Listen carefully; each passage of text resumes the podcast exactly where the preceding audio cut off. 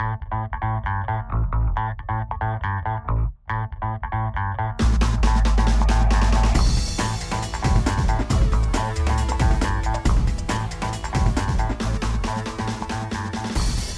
to another ABI podcast of a conversation with an interesting figure in the insolvency world.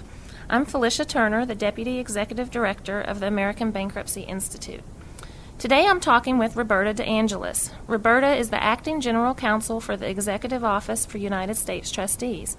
Between 2003 and 2005, she served as the acting United States Trustee for Region 3, which encompasses Delaware, New Jersey, and Pennsylvania. She also serves as an assistant U.S. trustee for the District of New Jersey.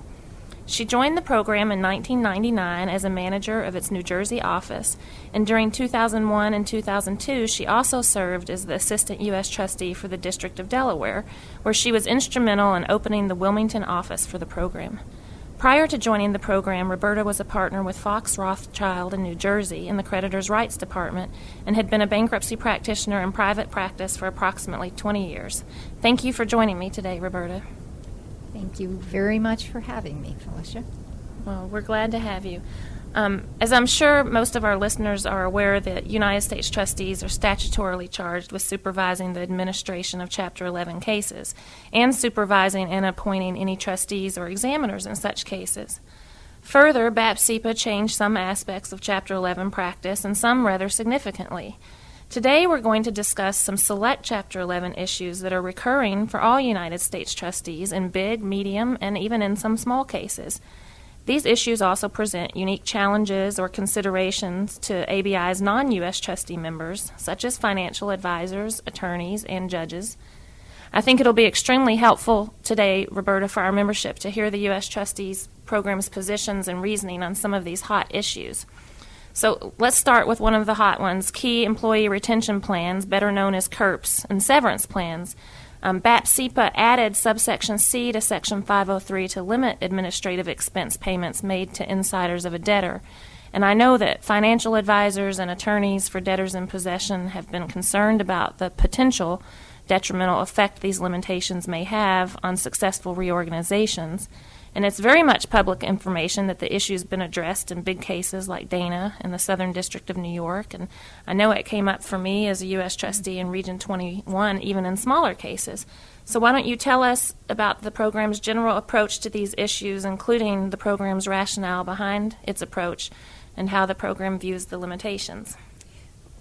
Well, let me begin by thanking you for giving me the opportunity to talk with you today about the U.S. Trustee Program and several issues of importance to us in Chapter 11 cases. The program's position on these issues has been set forth in documents in many cases, but your invitation provides a forum to discuss these matters in greater detail, and so for that, um, I want to, uh, to thank you you know, in talking about executive management compensation plans, we can begin with the reminder that prior to 2005, the retention of valued employees through incentive payments often was sought by way of first day motions or shortly after a case filed, and the standard at that time for court determination was business judgment. And then with BAPCPA, Congress enacted Section 503C to restrict the allowance and the payment of administrative expenses to a debtor's officers, managers, consultants, the insiders. And it acted in response to perceptions that top management of corporate debtors, often including those who presided over the company's demise, were enriching themselves with retention and other bonus payments at precisely the time that lower level employees were possibly losing retirement benefits or health benefits and sometimes even losing their jobs. The program's goal is to assure that the statute as written is enforced. As the government agency charged with enforcement of the bankruptcy code, we closely scrutinize proposed executive compensation plans to assure that they do not run afoul of Section 503C. The limitations on retention and severance payments to insiders are quite clear. So payments are prohibited to an insider for the purpose of inducing that insider to remain with the debtor's business until certain specified limitations are met. Under the bankruptcy code, proof of a competing employment offer is one such limitation, as is a determination that the services that are provided by the person are essential to the survival of the business. Similarly, with regard to severance payments, they're restricted unless a debtor can prove that the payment is part of a regular program that's available to all full time employees, and the proposed payment is not more than 10 times the amount paid to non management employees. The focus of 503C, however, is on payments to insiders. And what we see sometimes is um, we'll see a debtor arguing that corporate officers are nevertheless not insiders because they aren't in control of the debtor. And they're seeking a narrow construction of the term insider in order to pay as many employees as possible. However, insider is a term, as you know, defined by Section 10131 of the Code. By using that definition, it's clear that a corporate officer appointed by a board of directors is an insider, notwithstanding a lack of corporate control. And this is, it, it is a bright line. The program recognizes, however, though, that labels don't necessarily control. If a debtor can establish that it has an employee with a title vice president who, in fact, is not a vice president uh, under the normal corporate process, then that person would not be considered an insider unless that person, in fact, is in control of the debtor.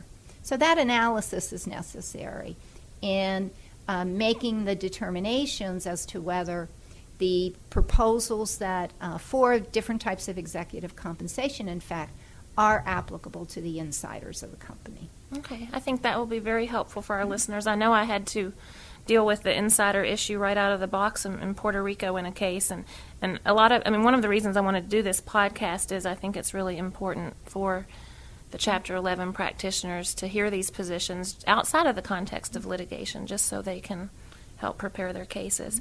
I know um, I've heard a lot of practitioners before BAPCPA went into effect trying to brainstorm about how to get around this new limitation, not because for unethical reasons, but because they really believed that this would really hurt the success of reorganization. So I know that there have been some um, attempts to get around the provisions, and a lot of those may have been termed as incentive plans or other ways to char- recharacterize plans in an effort to argue that the new 503C is not applicable.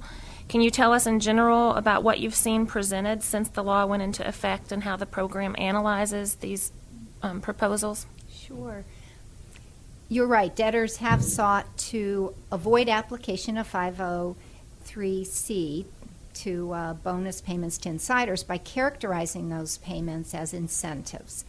And as a result, U.S. trustees have examined a number of creative compensation plans, some of which appear designed to avoid the limitations of the statute, yet seem to be tied to or had a component that was based on retention. What we've seen is that the, a proposed compensation plan may have an economic trigger, an incentive trigger, which the debtors rely on as a way to escape, you know, the retention restrictions. And courts have the task of parsing through these plans. The fact that the plan establishes benchmarks is not sufficient alone to cause it to escape judicial scrutiny. The um, bankruptcy court in Dana, as you mentioned earlier, viewed the initial incentive plan as a barely disguised retention plan because the performance goals were so easily met that all the executive had to do really was stay in place and they would receive the bonus. So, U.S. trustees carefully examine the executive compensation plans that are filed to make sure that the real incentive is not the retention, the continued retention of the insider.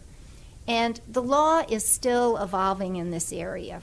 For example, the statutory provision does not require that the payment must be made solely to entice the employee to remain with the company. And one Delaware court said that the fact that the compensation plan had a retention component did not render it impermissible under 503C alone. So, one of the factors we examine is whether the articulated benchmarks are too easily attained. Um, we looked at a case in Massachusetts recently where the debtor proposed a bonus payment that was dependent on a successful sale. But in that case, the sale had already been negotiated and it actually was due to close in 60 days. So it didn't appear that there truly was an incentive that was uh, set out in the, in the plan. When we objected, the debtor withdrew the, the proposal, and uh, in our view, that appeared to be a very just result under the facts of I'm that sure case. That, I'm sure that happens a lot. What about um, other kind of compensation plans you've seen? Well, you know, we're looking at generally we're looking at the retention plans and we're looking at the severance plans under the under 50C3, uh, the severance under 503C2. I think that that generally as we're looking at these cases, you know, what we need to do is we need to examine sort of the elements of each of the plans that are filed so that we, we look beyond the terminology that's used. And incentive plans, I think, have become the, you know, the, the, the, um, the compensation plan of choice. Now, with regard to incentive plans, let me tell you just a little bit about some of the things that we look for. So we look at the triggers, as I mentioned, and what you may see the U.S. trustees do you might find a request for production of supporting documentation. We might want to uh, review if there are spreadsheets that detail performance versus projections on a quarterly basis. There may be board of director meeting minutes that are applicable here, board compensation committee minutes that might pertain. And if the debtors have retained expert witnesses, the compensation expert reports. Now, these these types of documents will aid in our review and evaluation of the debtor's proposal. And one of the other things that we may do is if the debtor is a public company, we may review public filings of competitors to assess how the proposed incentive plan compares to incentive compensation that's paid in the industry. So we want to try to look at as much documentation as we can, and then based on that initial review, we also may want to examine the debtor's fact witness and possibly the, the expert witness. I think that really what U.S. trustees are doing in these instances is, is to seek to compel the debtor to meet the evidentiary burdens that the debtor has in establishing the merits of the type of compensation proposals that that um, they're putting before the courts. And I guess the other thing that I would say is when these issues had been raised on first day, then we might be asking questions of the debtor at the IDI, the initial debtor interview, and at the 341 meeting so that we can try to determine as, as quickly as possible the nature and scope of the payments. Right. And I would always encourage, when I was in the program, counsel, to come forward ahead of time informally with the U.S. Trustee Office so we could perhaps work through some of the issues before it was on file. Roberta, can you give us an idea of how much or how often these issues under 503C arise for the program? Well, since enactment of BAPCPA through December 2007, U.S. trustees have filed over 50 objections to executive compensation plans, and that is exclusive of the matters in which debtors have been persuaded to either withdraw or modify their plans. Sort of as a follow up to what you said earlier, you know, when you encourage these debtors to come in and talk with you early on, sometimes you can avoid the, um, the need to file uh, formal objections. These compensation plans are, are more prevalent in the large public cases than in the smaller cases. And clearly, this is an area where the U.S. trustees will continue to be active. Just to recap a bit, you know, the retention plans that we discussed are governed by 503c1 and the severance plans by 50c32.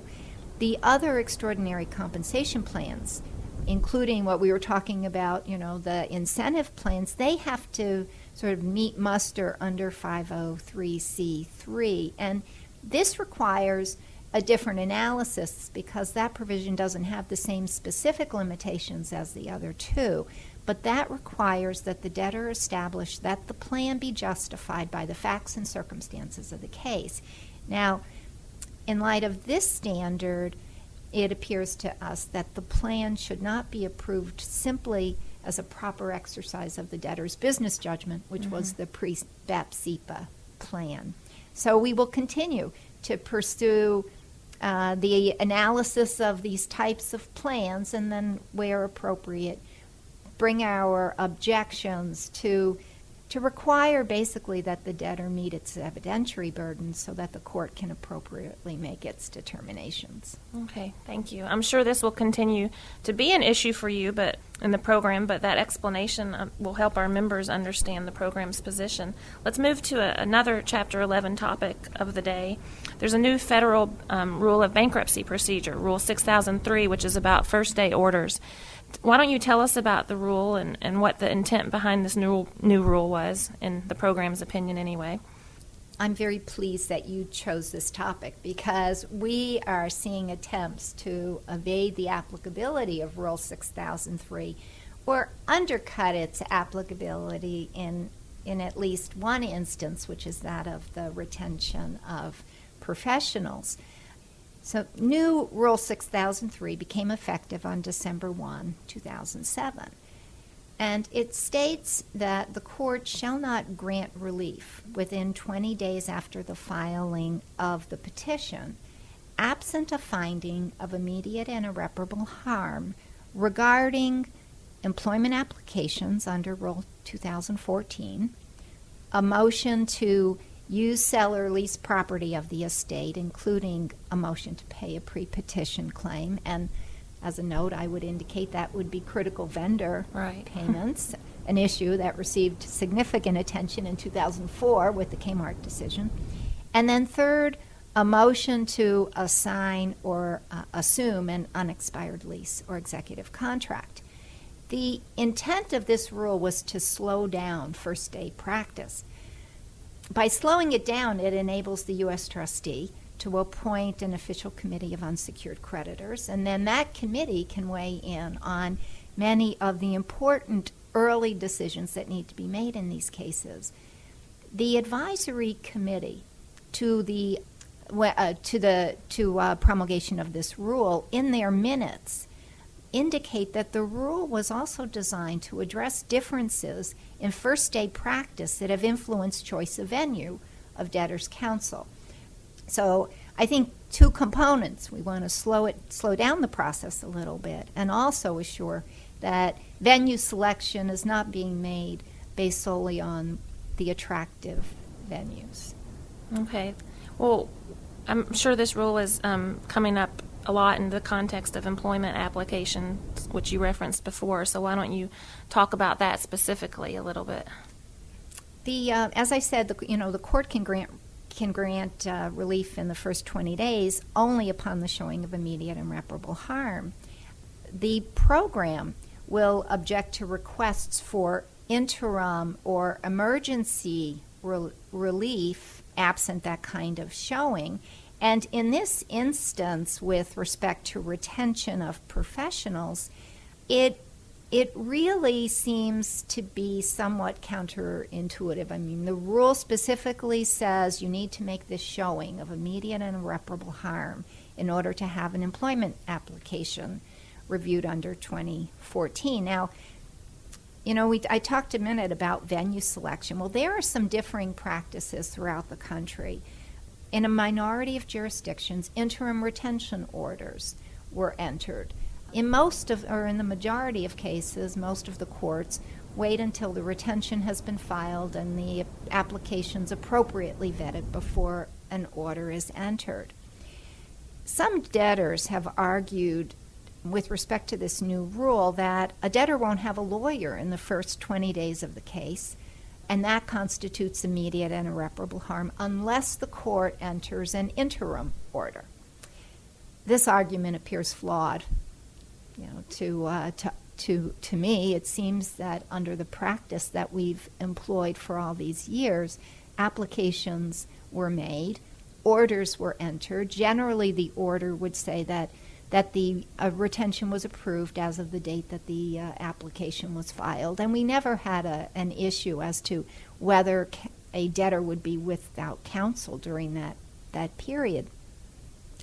I think it's important to note the drafters of the rule specifically included Rule 2014 in this rule, and you know, a debtor in every large Chapter 11 case, particularly those that need first day motions, will need an attorney in the first 20 days. Obviously, the drafters of the rule knew that as well.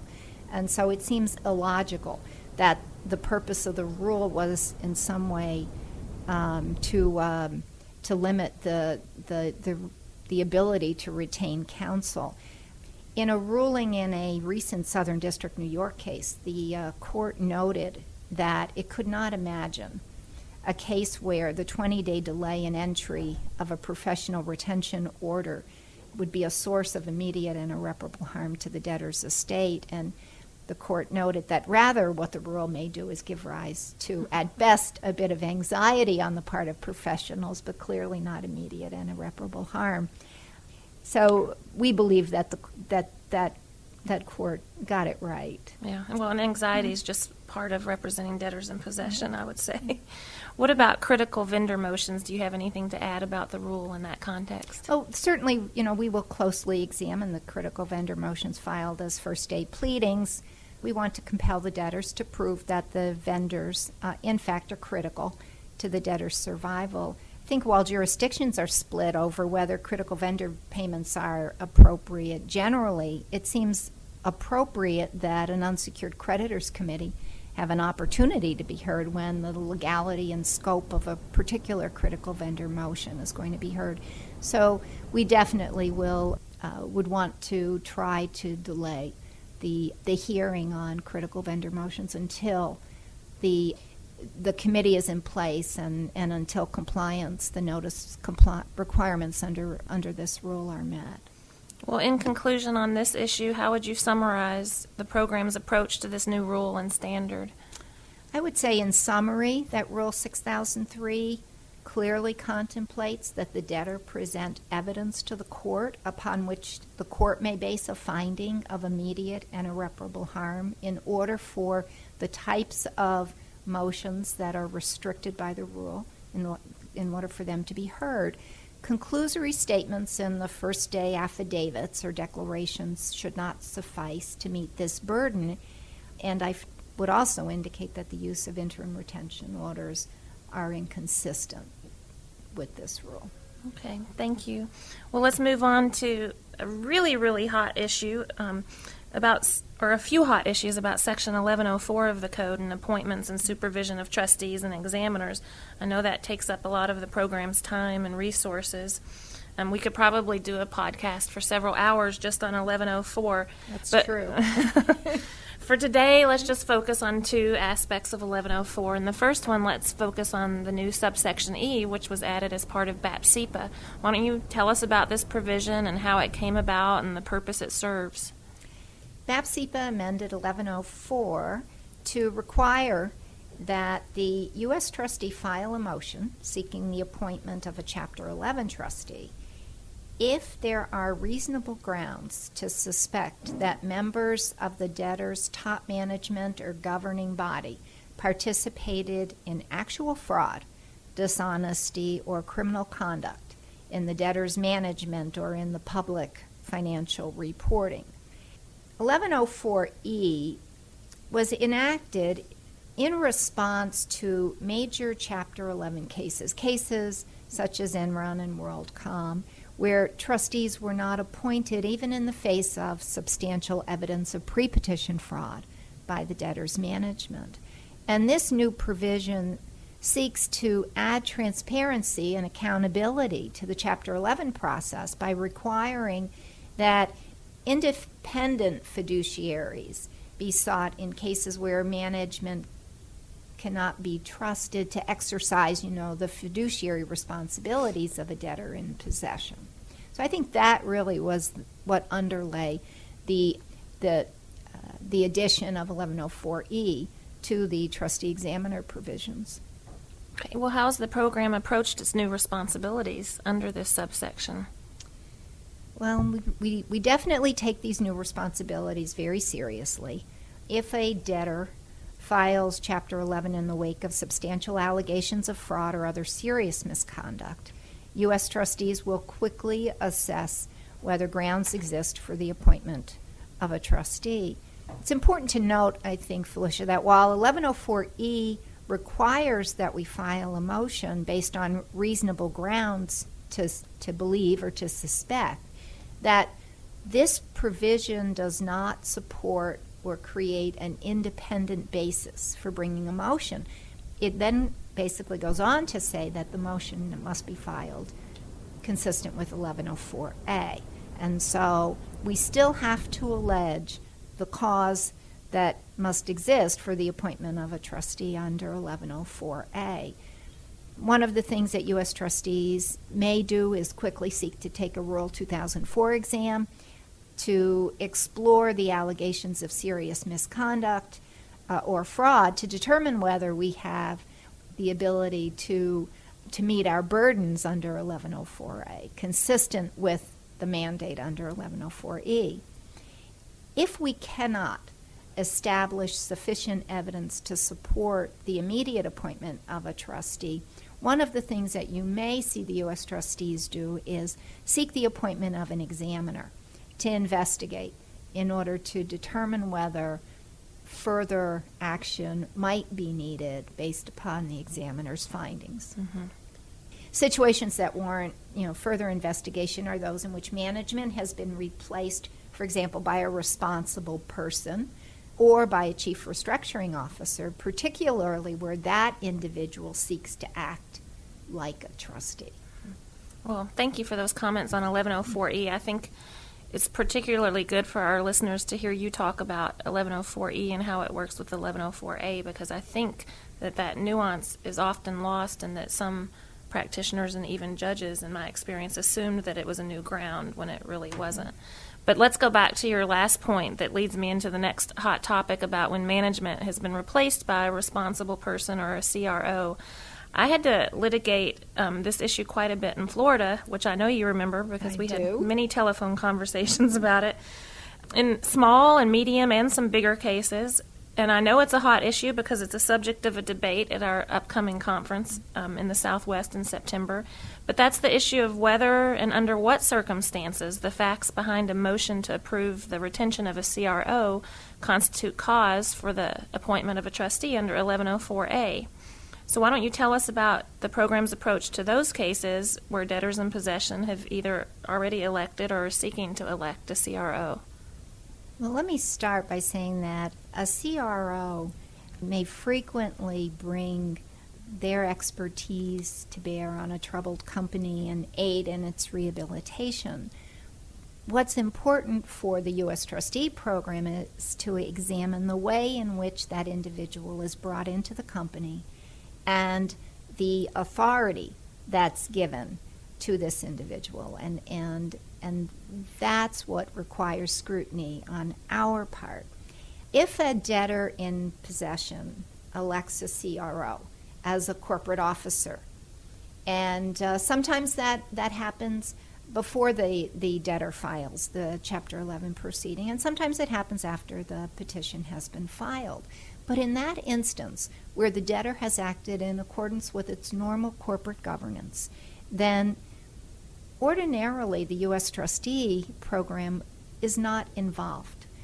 The selection and the appointment of officers consistent with regular corporate governance is the prerogative of the you know, corporation's board of directors. Where we have an issue, the program has an issue, is when that CRO or that responsible person is brought in in a way that seems to be outside of or in a, in a way that's somewhat different from the normal corporate structure. Now, let me mention that also with respect to retention of CROs post filing, the program does have an established protocol mm-hmm. for how a debtor could engage the services of a CRO and other personnel within that financial advisory firm. And that protocol was developed a number of years ago. We call it the J. Alix Protocol. Yes, I remember. uh, it was developed to resolve a number of issues that arose in, in particular, in two cases in Delaware in which J. Alix was involved. And that protocol has worked well in practice for a number of years, and the program uses that same analysis with respect to the retention of CROs in um, in all of its jurisdictions throughout the um, throughout the country. One of the most important requirements of that protocol is that the CRO and others from the the CRO's firm work under the management and the guidance of an independent board of directors. In cases where the CRO is brought in and the board either has resigned or the CRO is vested with complete authority to run and manage the company, that's that's the situation that raises problems for us. We also have problems in a case where pre petition fraud has occurred and the replacement of tainted officers with a CRO uh, doesn't, ins- you know, in a sense, doesn't insulate the debtor from a trustee motion if the CRO answers to the tainted board of directors, the, that board that presided over the debtor while the fraud had occurred. So the replacement by shareholders of members of a board of directors might be effective only in cases, you know, where shareholders are not themselves tainted. If, uh, for example, the debtor is a closely held corporation or a limited liability company and the controlling shareholder or the member was actively engaged in the fraudulent conduct, then in the view of the program, the appointment of a Chapter 11 uh, Chapter 11 trustee is the only proper remedy, and a CRO in that instance doesn't really answer the, the demands of the case. That reminds me of a case that I litigated where we were getting at the issue of who did the CRO report to, and the proposed CRO was on the stand, and when we asked that question, the answer he gave was the name of the Chapter 11 debtor attorney, and but we won that case and we got a trustee. It also involved 1104E issues. So, so if you just briefly describe the most clear cut scenario that results in an objection by the U.S. trustee to a motion for a CRO, what would that be? I think that that it probably is any effort to give the CRO all the rights and powers of a trustee and to make him or her answerable only to the court. That situation ordinarily will give rise to an objection by the U.S. trustee, who will, in that instance, seek the appointment of a trustee. In our analysis, either a debtor in possession governs in accordance with applicable non bankruptcy law, or a Chapter 11 trustee is appointed. The code specifically says that the bankruptcy court may not appoint a receiver, and the U.S. trustee program believes that, you know, the few cases that have approved the appointment of a responsible person, which really, I mean, the only sort of designation that you can give it uh, would be akin to a receiver.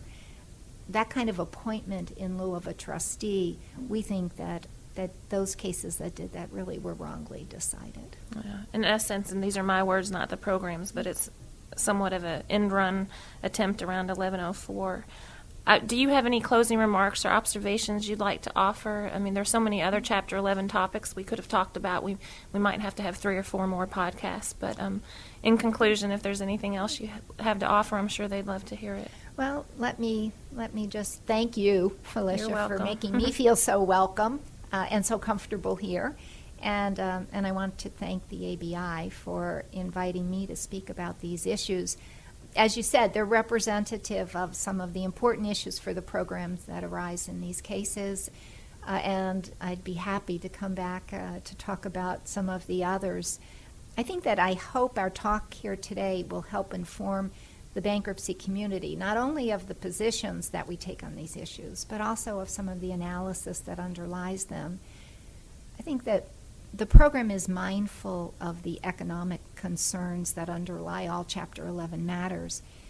We act to bring transparency to the system, to assure integrity in the process, and as you had indicated earlier, our staff always remain open and accessible to discussing issues when they arise and hopefully arise, you know, arriving at some consensual resolutions. So thank you very much. Well, thank you, Roberta. I'm sure our listeners will find this conversation interesting and informative. And I know from personal experience that you and your attorneys in the executive office give a lot of thought to these issues. And I hope our listeners can now agree, if they didn't before, that the program's legal decisions are in good hands under your advisement and the efforts of you and your employees are essential and invaluable to the integrity of the Chapter 11 process. So thanks to all of you for listening from the ABI. I'm Felicia Turner.